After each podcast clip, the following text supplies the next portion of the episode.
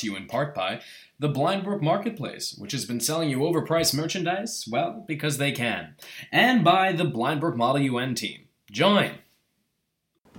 So today we're going to be discussing how different judicial philosophies shape uh, judicial decision making and the way in which judges arrive at their own conclusions. And we're going to be doing this through uh, examining, instead of sort of dryly presenting what the different ideologies are and then sort of expounding upon them, what we're going to be doing is talking about different cases that are really interesting and uh, the different opinions reached on these cases very very well exemplify uh, the, the way that, judi- uh, that justices reach their opinions based on uh, different judicial methodologies. So the first case that we're going to be discussing is called the district of columbia versus heller dc versus heller. This was decided in 2008 and uh, just let's give some quick facts about the case. I think, and, and I think the, the come into this with an open eye and with an open mind, and um, it's very interesting to see the way that these two people have have decided, um, or the different sides have, have come to their conclusion. So with that, um, in D.C.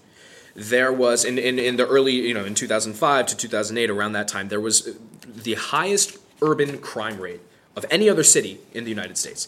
And this warranted the the need well as the city saw the the need to have gun control regulation. Now there are a lot of statistics about the different types of, of homicide deaths and suicide deaths that, that were occurring in DC, but that's sort of not the main thing that we should focus on right now. The, the thing that we should focus on is what this law actually did. Now, there are three uh, prongs to the law that DC passed. I've got it right here. So first, the district um, the, the, the law concerns one class of weapons. It talks about handguns, and uh, that I think, and so there, it, it, it talked about um, the the area of the scope, which was totally urban, and the district law aimed at a compelling problem, which was that of uh, gun violence and gun deaths in the city.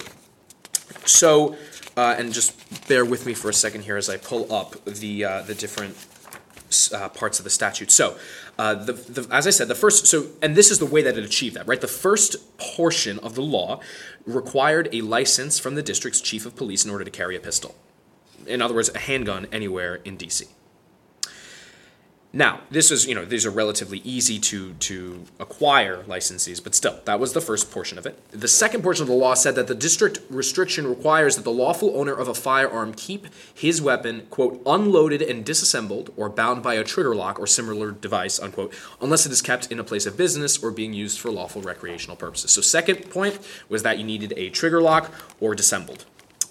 Uh, and the third point of the law was that the district uh, restriction prohibits, in most cases, the registration of a handgun within the district. Now, because registration is a prerequisite in many cases to firearm possession, the effect of this provision is generally thought to prevent people in DC from possessing handguns. Uh, so, with that, Heller challenged this. Mr. Uh, Dick Anthony Heller challenged this uh, this law, this DC statute, and brought it all the way up to the Supreme Court. And uh, ultimately, this is a perfect case to, to, to show the different ways that um, originalism and living constitutionalism play constitutionalism, excuse me, play uh, in ju- uh, judges' uh, decisions. So, uh, Marco, is that do you, do you, sort of? I mean, is that sort of a, a good uh, understanding of the of the laws as far as I've laid it out? Do you think is there anything? Right. I, I, I, I, think the and, and ultimately the question now is sort of for the court to decide is whether or not this you know owning a gun in the home or owning a gun for the purpose of self defense would that be understood in terms of the interpretation of the Second Amendment? And so, uh, what we'll do is we'll provide several links in the show notes that will sort of lay out. You can look at the prior history of it because uh, otherwise this podcast could go on for forever, three hours. Yeah. Um, so the relevant case law will be uh, in Attached, the show notes. Right. Will there will be a link for you uh, if you want to explore those cases. I think what we want to do is sort of take the uh, take a moment just to make some things clear. I think it's obvious when you think about DC versus Heller, if you look at what the court eventually argues, that this is a good representation of, of what original, originalism looks like, what it feels like, um, in terms of if originalism could have feelings. um, so, you know, when we think about this in this context, it's sort of this is a good way for someone who has no idea of how originalism works to understand it, right? To understand it. So I think it's important that we understand that originalism is different from textualism or different from the other sort of philosophies in terms of looking at how the the language appears in each of the individual amendments and then how you apply or how you derive rights and liberties from to those. current issues. Right. So I think I think when you think about originalism, we're really looking for what's the meaning, what's the um, what are the meaning of the people who first drafted this, or the meaning it, right. of ratifying it, uh, or the original meaning behind the language itself, back to the you know the times of tracing history. We want to look at the tradition in terms of what this looks like. Um, and so, so for this conversation, there's really two individuals that we sort of want to bring out because they've also staged this conversation themselves.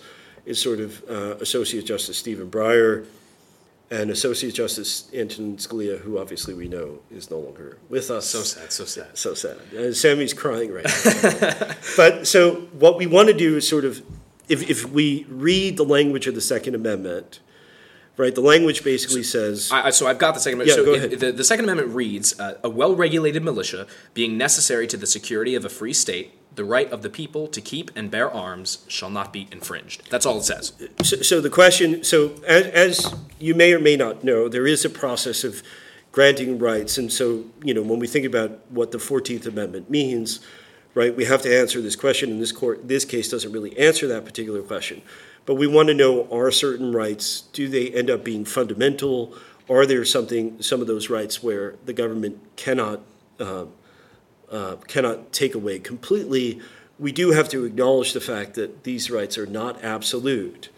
So if there is going to be this format of disqualifying this right, then we have to figure out what are the limits in which the disqualification happens. And, and so, so on, on a more fundamental level, I mean, I, the, the main argument sort of revolves around that meaning, right? The, a well-regulated, well-regulated militia, excuse me, being necessary to the security of a free state, the right of the people to keep and bear arms shall not be infringed. What does that mean? What did it mean at the time of the framers? And, you know, is maybe, is the majority court's decision a perversion of what it meant? We don't know. So that's sort of up to, up to you to decide. So what, what I want to first talk about uh, with you, Marco, is, is what the court actually said. So the court decided this case uh, 5 4, and they said that the Second Amendment unequivocally encompasses a personal right to self defense via handgun or, or arm. And so let's just talk about this real quick and flesh this out. So, in the majority decision, they relied on four basic things. I mean, all judges rely on four things. Some rely on six, but all rely on basically the text, the history, the tradition, and the precedent that surround uh, any particular amendment or you know portion of the Constitution. So, I'd like you, Marco, to to to show me where, in the history or just in in any interpretation of the Second Amendment ever, there was ever implied to be a right to personal defense. Can you can you do that for me? I I, I think I can. I think I think. Let's see it. Let's see. I'd love to see it. By the way, I'm being put on the spot for that. So I think I think when you look at the history of the Second Amendment, you have to go back as the as the uh, as the reading does, uh, as the as the court does. You have to kind of go back to what is the Second Amendment mean to the people who drafted it and what was the purpose right. behind that drafting. So when you go back to look at the history, you see that there is this need to or fear of standing militaries and standing armies. Standing We've kind armies, of grown right. accustomed to that because we, you times know, we understand right, yeah. right, times have changed, but also Article 1, Section 8 of the Constitution says Congress has the ability to raise armies and navies for obviously the, the framers were thinking this in the context of needing to preserve the Union, defend the Union, which is why the president's commander in chief and why Congress can ultimately raise those armies and navies. Uh, and by extension of that, obviously, can also raise an air force as being necessary right. and proper.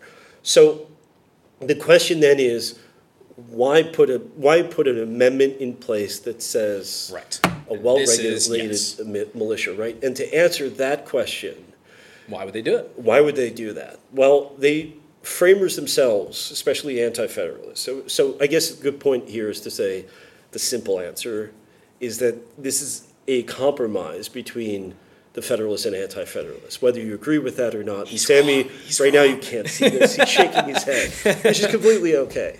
But if you, so the compromise here is if we're going to get this this document ratified, we need to make some concessions. And Madison felt we didn't need concessions because the Constitution was pretty clear in creating a federalist system.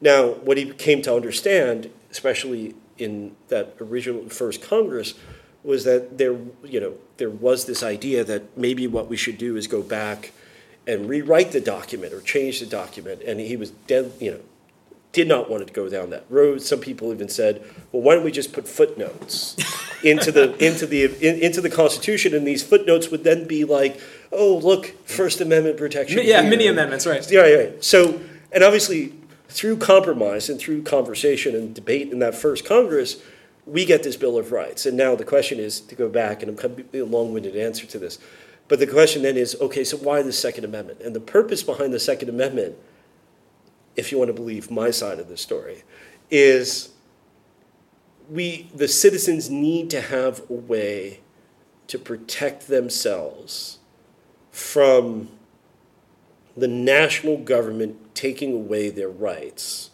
The only way to do that in a republic is to guarantee that citizens have the right to protect themselves. So you would have to you would have to give them This is- some sort of protection of their weapons so that they could then go ahead and No, protect no, themselves. no. This is completely. Uh, sorry. Are you? No, no, that's okay. Okay, that, this can- is okay. So that, that that by the way is completely refuted by history and by what the people, of the- you know, the ratifiers and other states had said.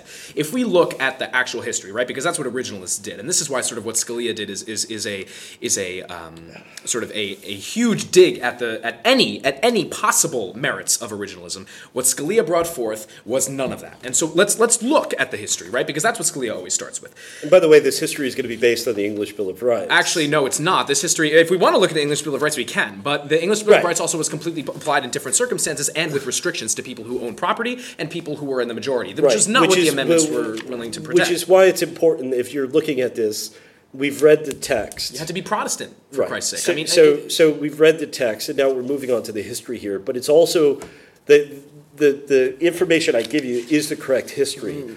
What Sammy is arguing is sort of how to take that history, which obviously presents So- so pre- this is- presents itself when you're writing an opinion, to take that history and use it Fine. to, to, to deliberate and give you some sense of how that history. I don't think that delegitimizes or or, or No, in no any way. right comments Right. on the history, No, right? No because way. when, when we look at okay, so Madison was the one who came up with the Bill of Rights, right? That's we know this. Madison wrote the Bill of Rights. That's uncontested history. Now, in order to write the Bill of Rights, what he did was he had all of the grievances that states had with the Constitution, and uh, you know the, the the concessions that they needed to have uh, on on the sort of condition that they would sign the Constitution were sent to the Constitutional Convention, uh, the place in which Madison wrote the Bill of Rights. Now. Let's look at a few of the different ratifying convention proposals that were sent to him, uh, to Madison, that he had on the table when he came down and sat down to write this Second Amendment.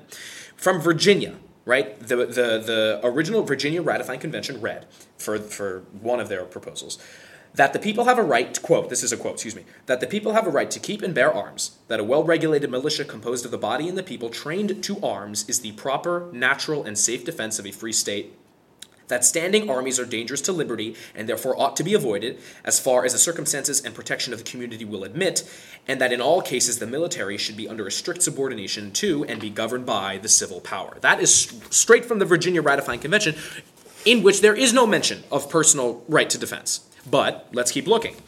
If you look at, and so New York proposed something that was pretty much the exact same thing.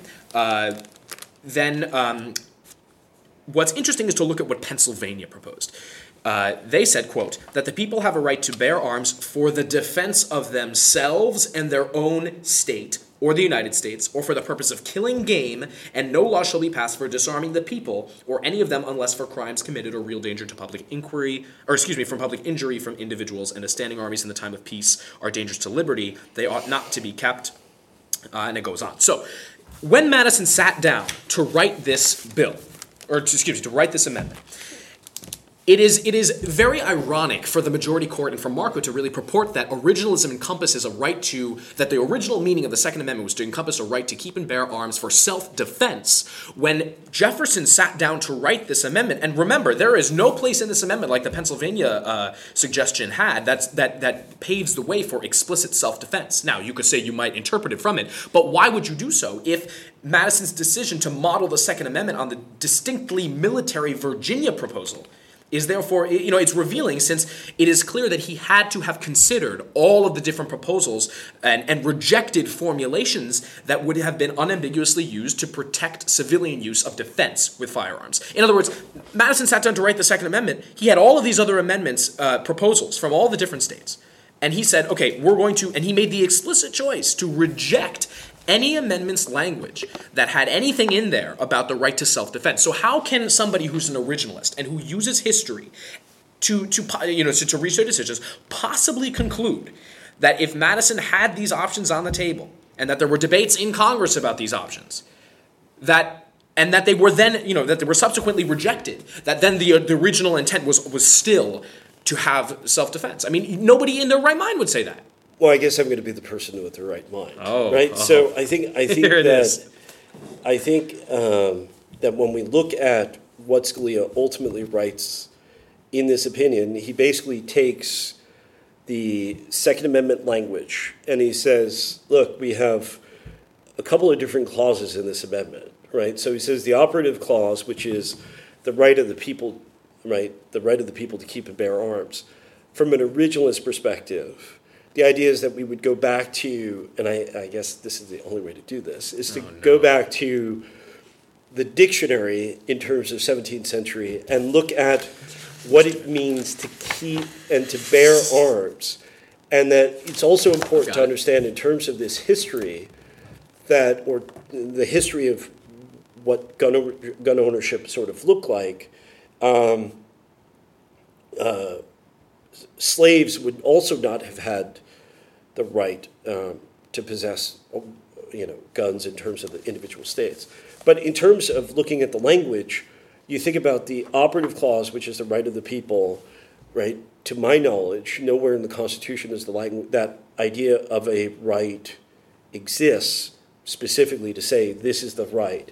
So clearly, the idea was that the framers, from Scalia's perspective, understood that this meant that people would be able to keep and bear arms. And it's important to note that it's when you look at the, and, and this is where we're going to disagree, This is so wrong. I'm that sorry. when you look at the uh, textual piece, right, uh, in terms of what the meaning of that of that looks like, it basically says, and the court ultimately says this, that we have the right to possess and carry arms in case of confrontation, and that's what the court would eventually say or did say in a previous in a prior case in the 19th century. But the purpose here is to understand that from an originalist perspective, when you look at the operative clause, right, and then there is the, um, forgive me for a moment because I'm trying to. the operative clause, the, What was the other the the name of the uh, the preamble, the, the no the oh, prefatory clause, which said yeah, the preamble. the preamble, which said a well- well-regulated militia being necessary the security of the f- free state. Obviously, and this has been another prior case in Miller, where the court had basically said, right, so militias can carry you know arms and use them for the purpose of defense. So, in terms of what Sammy's No, no, history, no, hold on, hold on. Well, let's just be accurate for a second. That's not what Miller said. What Miller said was that the Second Amendment does not, uh, that the Second Amendment should be only construed to encompass uh, the right for militia to to to uh, which is to, to be which able is to when you rewind this and go back, you'll find out that I just said that. No, that's that's not what he just said. That, that's okay. We're, we're, you're going to hear this a lot. Don't So- worry, it's, it's, it's playful banter. that's not what you said, but it's okay. It's not what you ne- said. Neither one of us takes this personally. so the but the, per, the so the idea here, I guess, is that you have to, right? You, when you look at the originalist argument, you're saying I have to go to the dictionary. I have to go to this history and tradition of what these words mean, and now I'm looking at the precedent in terms of what this looks like.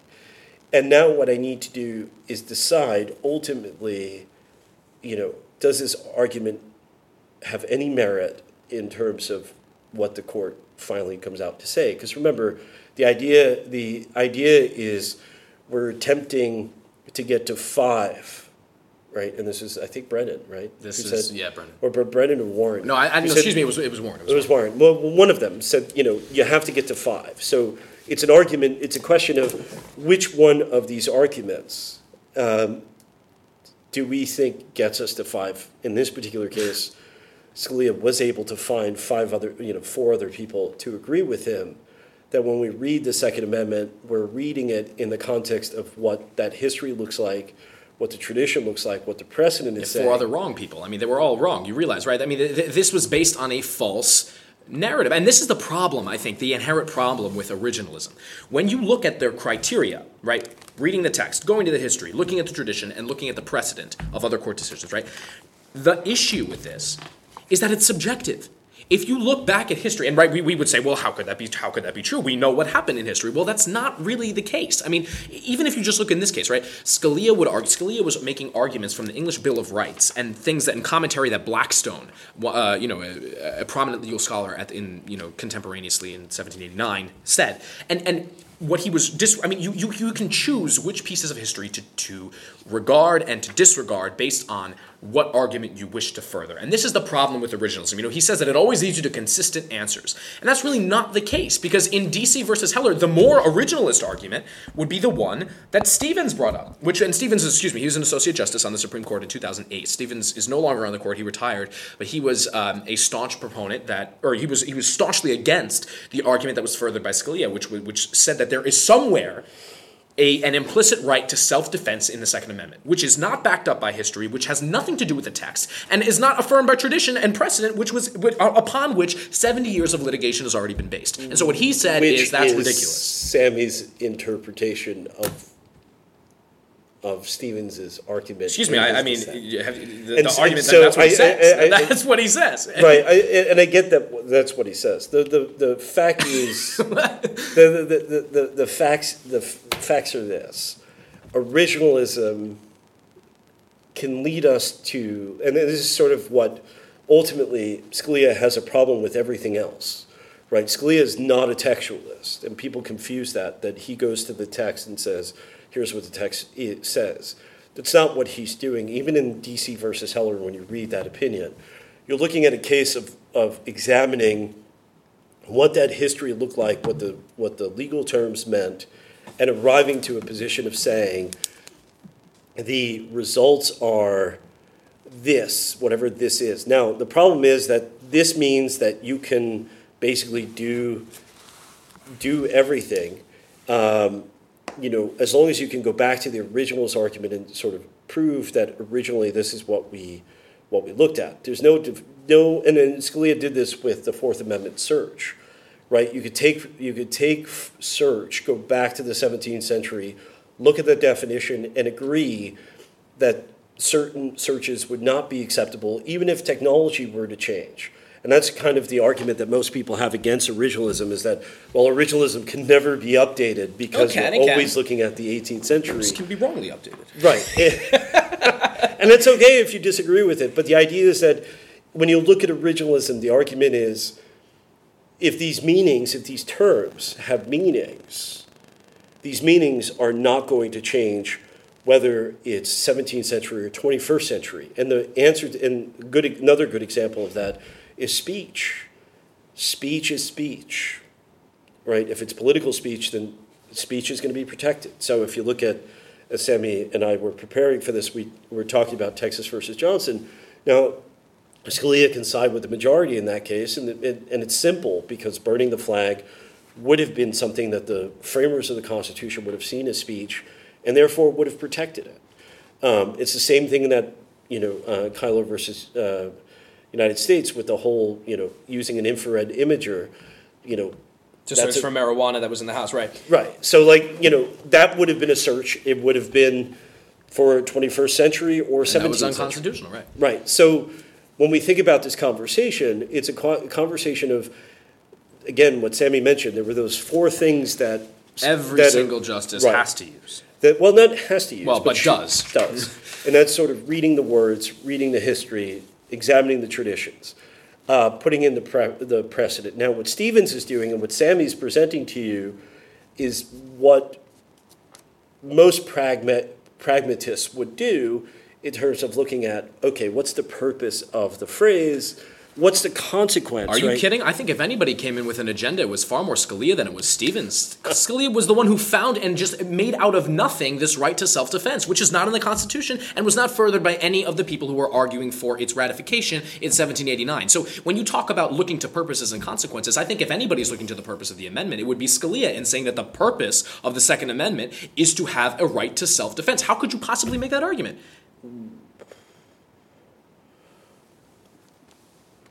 I think I think that for Scalia though, well, see, this is where I guess activism on, on Scalia's part comes in, right? You could be an originalist and still be an activist. You take the language and you take the text, you take the history, and you basically morph it into the argument that ends up at the, at the end of the day grabbing four other votes, right? Ten years from now or twenty years from now, those Which comes down to an ideological question. Right, Four and then sort of justices ends up ends up being a question of, you know, maybe twenty years from now somebody has an alternative view or vision of it, and society ends up changing its norms, which again Scalia would have been opposed to, but again it's a and for Scalia, and this is why I, th- in my opinion, originalism is much more consistent. Is that you at least have Not in this case. a at least you have an outcome that you understand that will come as a That's result defensible, of right. and then you, you'll get the result. Um, I think Stevens makes a great point, and there's some conversation as to whether or not originalism can serve a purpose on the left. You know, I mean, his, his argument is by far the most compelling. There were two dissents that were written. One was by Stephen Breyer, and the, which will, who, whom we will talk, we will speak about at length in a further episode.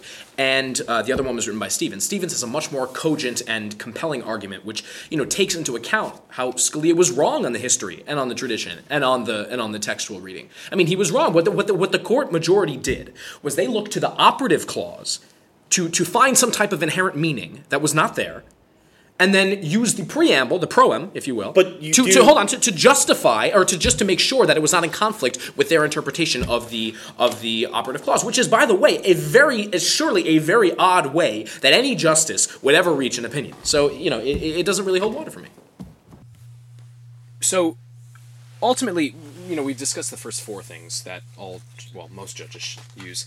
Uh, I think at this point we should talk about what DC versus Heller does in terms of consequences for other uh, litigants and, and other cases around the country where, I mean, first or Second Amendment, excuse me, Second Amendment uh, self defense, quote unquote, rights are, are in jeopardy. I mean, the the issue of this case, and and it's sort of, for me, I mean, the, the, consequences of this case is that it sets a precedent, a new precedent that overturned over seventy years of already established law, upon which many you know ap- appellate and and state courts have have decided.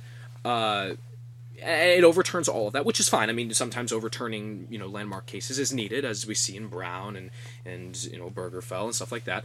But I think the problem with this uh, with this sort of conclusion by the court is that you, you, you end up with some type of uh, you, end up with a situation in which uh, NRA litigants can come up to and challenge with through litigation all existing gun regulation laws, all existing gun sort of uh, constraints that are you know that have a strict purpose to keep people safe, and can essentially make it a no holds barred you know civilians get to have AK forty seven machine gun type war, and that is something that I don't think that the court you know it, it, it poses an undue burden on a court if anybody that you know to, to decide this, and I think that it's not something that should be up to the courts. I think it's something that we reserve to the states, which by the way is if not originalist, nothing that view. Um, I mean, Scalia is a proponent of, of devolution in terms of decision making and deferring to the Federalist democratic process more than anyone. And so, you know, and yet here he is sort of advancing his own agenda in terms of uh, in terms of DC versus Heller. So, what do you what do you say to that? I mean, I- I think that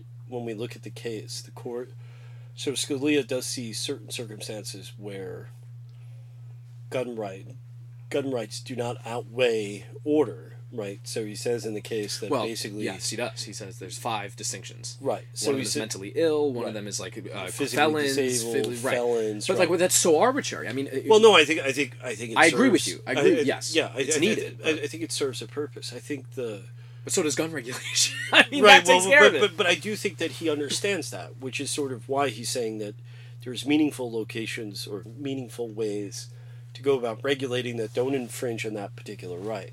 I think the issue with this particular case comes down to, and I think the reaction that many people have to this case is the ideological one, right? It's sort of what you just mentioned with the NRA and the concern that the NRA could basically uh, litigate any issue Right. and encourage, you know, the development of that, you know, sort of right theory there Exactly. and make this and, and it's interesting because the other thing that the court doesn't do and what Scalia doesn't do in this case is announce this right to be a fundamental one which is what McDonald versus City of Chicago does you know five years later I guess or two years later. McDo- by the way, just to just to a quick um, sort of intercession, McDonald's versus the city of Chicago was one of the litigation cases that came out because of the precedent set by DC versus Heller. Right. And and so, you know, in that particular case, you had a bunch of individuals who felt like their handguns were Well, it was a similar scenario, right? right. I mean, right, exactly the same. I mean, and, and, Chicago you know, had also a huge high murder rate right, and all exactly, that. And, yeah. and, and, and attempted to do this. So, so the going back to the interpretive philosophy here, ultimately, you, you know, when you look at originalism, you're talking about something that's much more stable that leads you to an outcome that's sort of predictable. Whereas Unless your you- form of interpretation, Unless you have an agenda, right? As we see in this case. well, but I think, I think there's no way. I don't know what the agenda would be because you had to convince four other people. I think I think that you know taking away That's kind of a. Well, anyway, keep going.